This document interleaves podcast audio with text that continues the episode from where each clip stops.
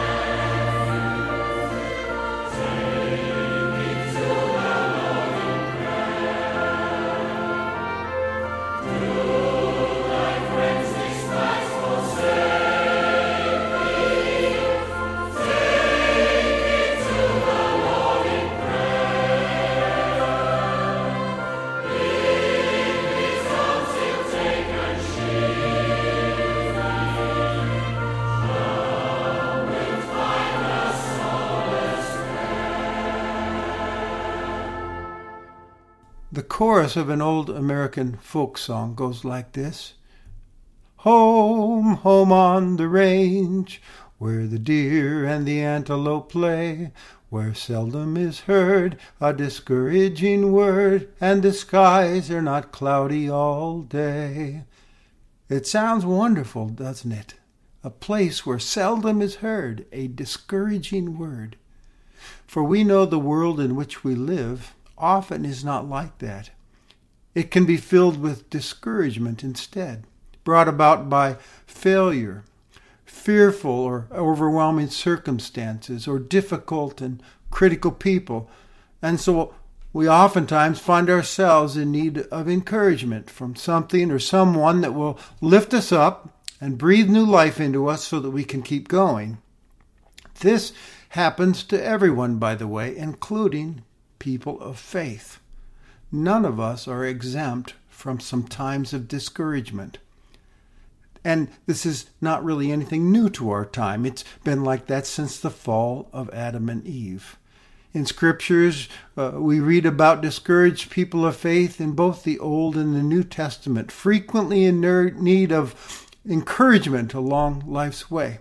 And as you read the biographies of uh, God's people throughout church history, you find that they too experienced times of great challenge. So today, we are still seeing that discouragement happening in other people's lives as well as our own. It's just part of living in a sinful and broken world. I have found when I experience discouragement and need a shoulder to lean on and an encouraging word, that I can find it in turning to my best friend, Jesus, who I've learned through experience is always with me. I hope you have that same relationship. Jesus is not unsympathetic to what we go through as human beings, for he experienced trials and discouraging times like we do. He is there to speak encouraging words of love and guidance to me, I've discovered as I turn to Him in the Bible. He breathes new life into me as I gather with other believers in worship and come to the Lord's Supper. He quietly assures me as I pray, and He gives me a sense of His presence as I sit quietly in solitude and think about Him and all He's done for me. So I thank God for this encouragement in my life. God has provided other avenues of encouragement for believers as well. According to his word, anyway, uh, fellow believers. Have you noticed how many one another's you can find in the New Testament? Love one another, forgive one another, uh, be kind to one another.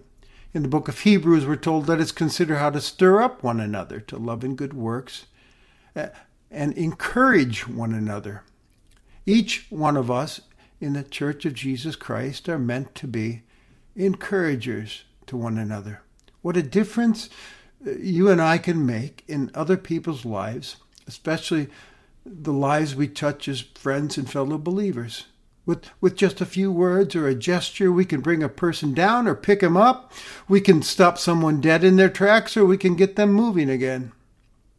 Today, I thought it would be good for us to sharpen our encouraging skills a bit by looking at a man God used well to encourage other believers. We read about him in the book of Acts. His name was Joseph. He was a Jewish man, a Levite from the island of Cyprus, who happened to be in Jerusalem on Pentecost when the Holy Spirit came. He heard of the mighty works of God in his own language and as Peter preached the good news of Christ, the Redeemer and Savior for sinners, dying on a cross and rising again, Joseph repented and believed and was baptized and filled with the Holy Spirit. We're told the disciples gave him a nickname later on, Barnabas, which means son of encouragement. For they had observed uh, him to be an excellent encourager to others in uh, the midst of the life of the early church in Jerusalem. They saw something in him which brought refreshment and encouragement to others around him. He was good at lifting people up and giving them courage and confidence and hope. So I'd like to look at five different scenarios from the book of Acts in which Barnabas played the role of encourager. First, in our reading for today, we see Barnabas in Jerusalem at a church which was growing by the thousands in a very short time. These Christians were living uh, communally, sharing everything they had with one another to keep that Christian community going and growing. It was pretty much living hand to mouth. Barnabas sold some land that he owned and generously gave the proceeds of the sale to the church to help his fellow believers keep the church running. Next, we read about Barnabas right after Paul's conversion on the road to Damascus. Paul had been a persecutor of the Christian faith before he had his encounter with the risen Jesus.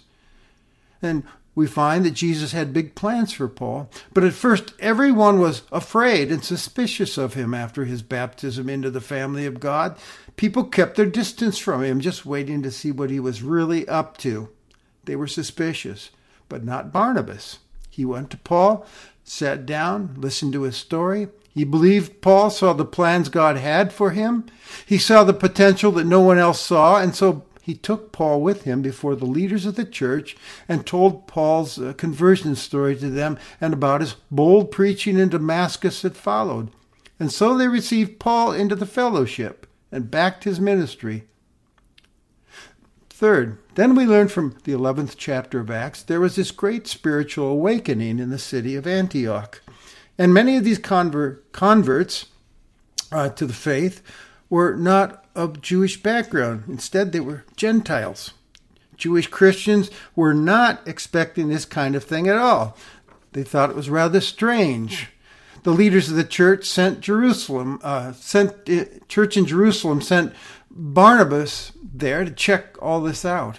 And when he saw the grace of God at work in these people's lives, he was glad and he exhorted them to remain faithful to Jesus with steadfast purpose. In other words, he encouraged them to keep following Jesus. And then Barnabas made a 150 mile walk to Tarsus to, to visit Paul. And Barnabas encouraged Paul to come to Antioch and do ministry there with those Gentiles. He was needed, God could use him.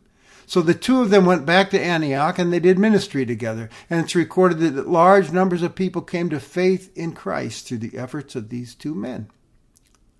A fourth scenario. Later on, Barnabas and Paul were sent out on a missionary journey together. God used them to lead many people to faith in Christ and to set up new churches all across Asia Minor. Paul was the main speaker. Barnabas took the back seat. He was the supporter. Uh, on the way back home, they stopped at each one of those churches that they'd started and strengthened and encouraged them, we're told, to continue in their faith, even through hard times. Finally, we read of Barnabas in the book of Acts, chapter 15. Paul and Barnabas are back in Antioch, planning on doing a second mission trip to check on the new churches. The two are having a heated argument. You see, on the first missionary trip, they had brought a young man along with them named John Mark, who left them in the middle of the mission trip and went back home to Jerusalem. They were disappointed. Now Barnabas wanted to take John Mark on the second trip and give him a second chance, and Paul said, No way. I don't trust him to follow through. Barnabas stood up to Paul and stressed the potential he saw in John Mark. There was a sharp disagreement which ended with them separating from each other. Again, we see the encourager standing by the failure saying, I believe in him, and I think God has plans for him. Barnabas lived up to his name in each one of these stories. God used him to be an instrument of encouragement, and many lives were blessed by that.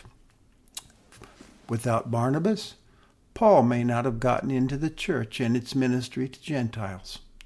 Think about that. If Paul were to sit down with us today and list the top 10 people who influenced him in his relationship with Christ, I'm sure Barnabas would be at the top of the list.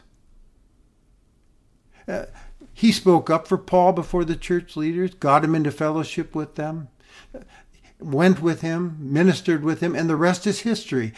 As we see the letters of Paul in our Bible and learn about the enormous impact he made for the gospel in his time and continues to make even today as people read those letters and learn about the gospel. And what a blessing and strengthener Barnabas was with his giving actions and words of encouragement to the churches in Jerusalem, Antioch, and the mission churches established by Paul and him. It's also interesting to note in Paul's second letter to Timothy from a Roman prison that Paul wanted Tim to send John Mark to him for he had been of great help to Paul in ministry. Wow, it's a good thing someone believed and mentored and encouraged John Mark, isn't it? Some scholars have even suggested that Mark ended up working with the Apostle Peter and wrote down what Peter preached, and that's what the Gospel of Mark is. There are some principles to be taken then from this man used to encourage others. First, the value of giving actions uh, on behalf of other believers. Barnabas encouraged and built up confidence and faith in fellow believers with his generous giving and his actions for them to keep them going in faith and service to the cause of Jesus Christ. He was committed to helping others keep going. Sometimes encouragement does involve taking action, like giving of yourself for the sake of someone else or for a ministry you're involved in. Generously giving of your finances and time and energy and love not only helps others, but it also inspires and encourages other believers in their ministry for Jesus Christ. Over the years, Julie and I have been financially and prayerfully supporting a mission in Haiti. The letters we receive from them uh, usually talk not only about what this support will be used for, but it also tells us of how our support encourages them to keep going to reach fellow Haitians for Christ. The next thing we learn is the importance of coming alongside someone and affirming words used and standing by them. That's what Barnabas did for Paul. That's what Barnabas did for the early churches he began, and that's what Barnabas did for John Mark. We learn that he came alongside of someone. Uh, and that coming alongside of someone like Barnabas did makes a difference. Barnabas took the initiative to approach Paul, befriended him when no one else would. Presence is a powerful gift to give someone. Sometimes I think we worry so much about what we're going to say to someone else who's needing encouragement we forget there's power in simply being present with them. They don't want a sermon, they just need someone to be a friend. M. Scott Peck, a renowned psychiatrist, wrote in one of his books often the most loving thing we can do when a friend is in pain is to share the pain to be there even when we have nothing to offer except our presence, and even when being there is painful to ourselves. Finally, we learn from Barnabas the power of encouraging words, words of affirmation like saying, I, I believe God has plans for you. I believe in you. You're important to God and important to me. I care about you. Affirming words can be a great blessing to others in need of encouragement. Affirmations can bring about transformations. How important it is to look and discover the strengths and positive attributes in our friends and then point them out. Encouragement also happens when we stand beside people or, or we let them overhear us talking in the presence of others, words of appreciation and admiration for them, like Barnabas did for Paul and John Mark. I like this statement from Ella Wheeler Wilcox when she wrote, A pat on the back is only a few vertebrae removed from a kick in the pants, but it's miles ahead in results. A Christian counselor whose books I've enjoyed in the past, Dr. Paul Welter, tells this story about being an encourager to his daughter. He writes, My daughter came to me one day quite unhappy about herself. She'd had a not a very good day and felt that it was all her fault. She had a long list of reasons why she was unhappy. I can't spell. Everyone reads better than I do. My hair's ugly. No one will play with me.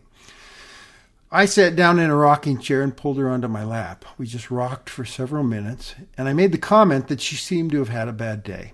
We talked to some degree about the day that she seemed unhappy about. At that point, uh, one point, I asked her if she felt there was anything she did well that day. At first, she said no. Then she thought a second. She said, Well, I did do a backflip. I asked her how it made her feel. She said, Good. Then proceeded to tell me that no one else in her class could do that. I mentioned that she was very good in gymnastics, and she agreed and told me how kids tell her that, and even asked her to help with various skills. I asked her if she likes to help the other kids. She said yes. I commented that I saw that she was a helpful person. She said she likes to help others and then proceeded to tell the ways in which she helps them. We continued to talk for a while longer, and finally she hopped down from my lap and again and asked to go play with a friend, did a cartwheel, and went out the room singing. Encouraging words. Sometimes words of encouragement need to be loving and gentle words that encourage someone to do the right thing, to correct course. We see Barnabas trying to encourage Paul to do the right thing and show patience and grace to John Mark, don't we? Sometimes we need people to encourage us to do the right thing, don't we? Trusted brothers and sisters in the faith who want to prevent us from making wrong decisions that could bring us down and harm the cause of Christ. There's a saying which goes like this A friend is one who never gets in your way unless you're on your way down.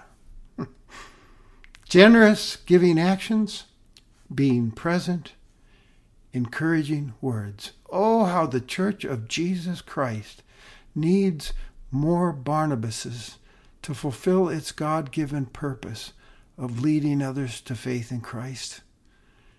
How we need encouragers who come alongside the discouraged fellow believers and communicate to them that they are loved and not alone, and that we know God has a great plan and purpose for their life. Oh, how we need in the church people who are not bringing people, tearing people down, but instead building people up.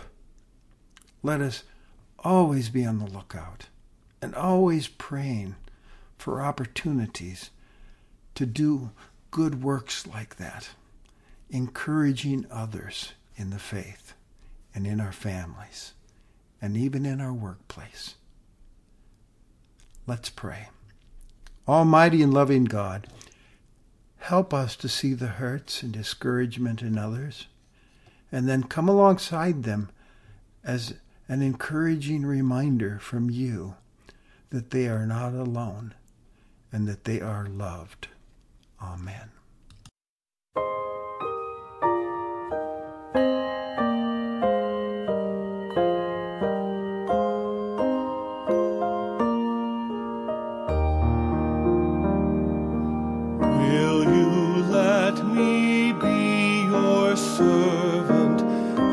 Me be as